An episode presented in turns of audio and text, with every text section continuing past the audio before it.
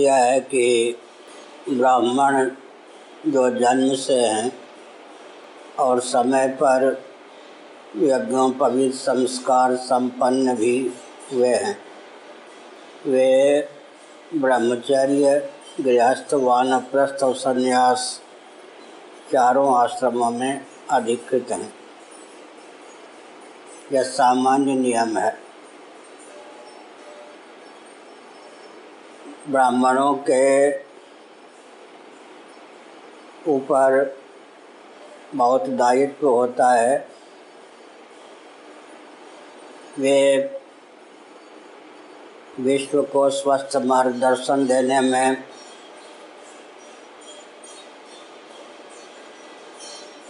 ईश्वर की ओर से अधिकृत माने गए हैं। कालक्रम से विलुप्त ज्ञान विज्ञान को तपोबल से उद्भाषित करना, विकृत ज्ञान विज्ञान को विशुद्ध करना और सूत्रात्मक ज्ञान विज्ञान को विशद करना। उनका मुख्य दायित्व होता है इस दायित्व का निर्वाह वे तभी कर सकते हैं जब उनका समग्र जीवन त्याग और तप से मंडित घोषित हो। जो क्षत्रिय हैं, परंपरा से ही राजकुल में उत्पन्न हैं। समय पर यज्ञों, पवित्र संस्कार से संपन्न है, तदनुकूल जीवन भी है। वे ब्रह्मचर्य गृहस्थ वानप्रस्थ तीन आश्रमों तक अधिकृत माने गए हैं। संन्यास आश्रम का उनके लिए मुख्य विधान इसलिए है, इसलिए नहीं है, क्योंकि क्षत्रिय भी अगर सन्यासी होने लगेंगे, तब रक्षा की व्यवस्था राष्ट्र में संतुलित नहीं रहेगी। वैश्य कृषि गौरक्ष वाणिज्य में अधिकृत हैं।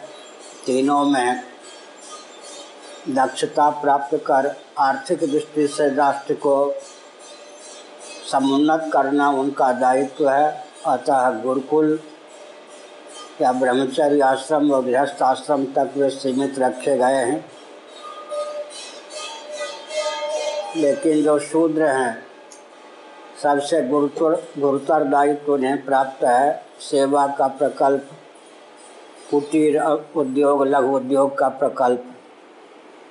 उसका निर्वाह वे दक्षतापूर्वक तभी कर सकते हैं जब ब्रह्मचर्य वानप्रस्थ संन्यास तीनों आश्रमों से पृथक रहकर समय पर गृहस्थाश्रम को स्वीकार करें, विधिवत उसका निर्वाह करें।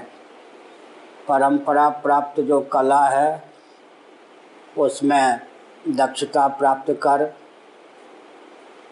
जीविका का अर्जन कर सकें, विविध कला को विकसित कर सकें। यह गुरुतर दायित्व शूद्रों के ऊपर है, जहाँ तक वानप्रस्थ आश्रम की बात है।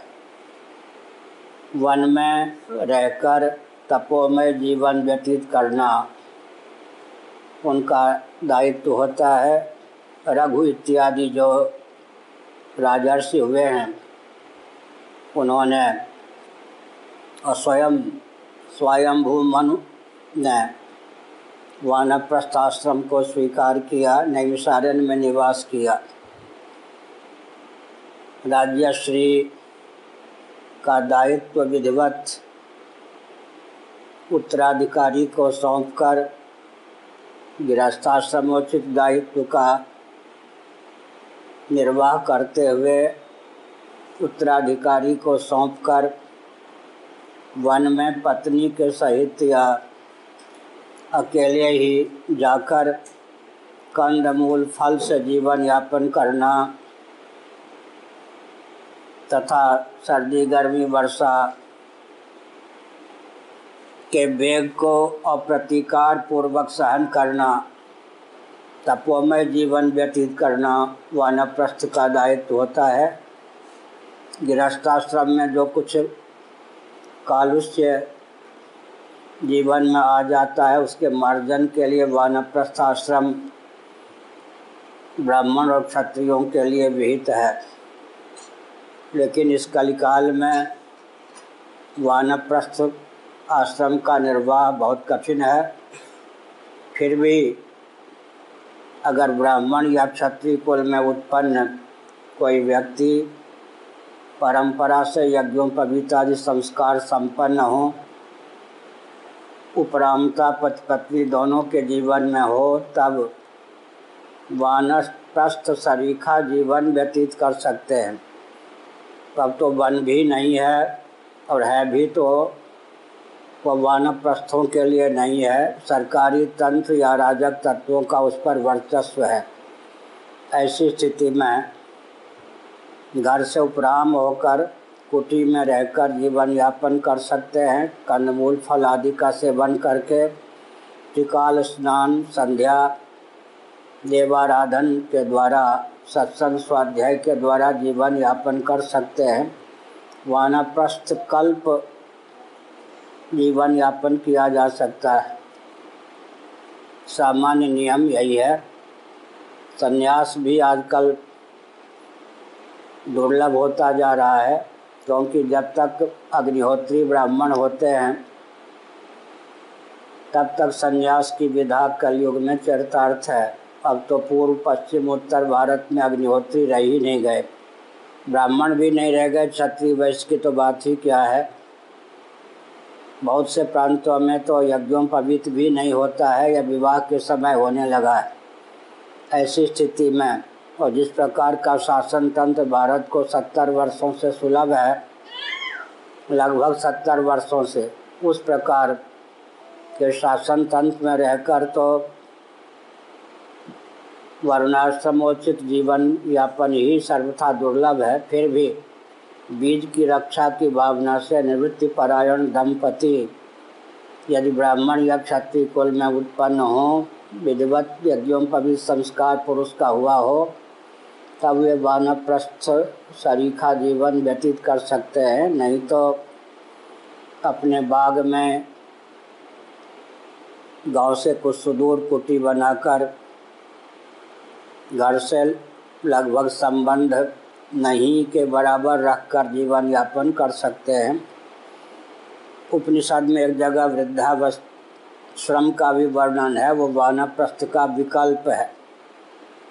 कभी कभी यदि शूद्र अपनी सेवा में दक्षता का परिचय देकर अपने उत्तराधिकारी योग्य चुनकर गृहस्थाश्रम का दायित्व उनको सौंप दें और राजा से निवेदित करें।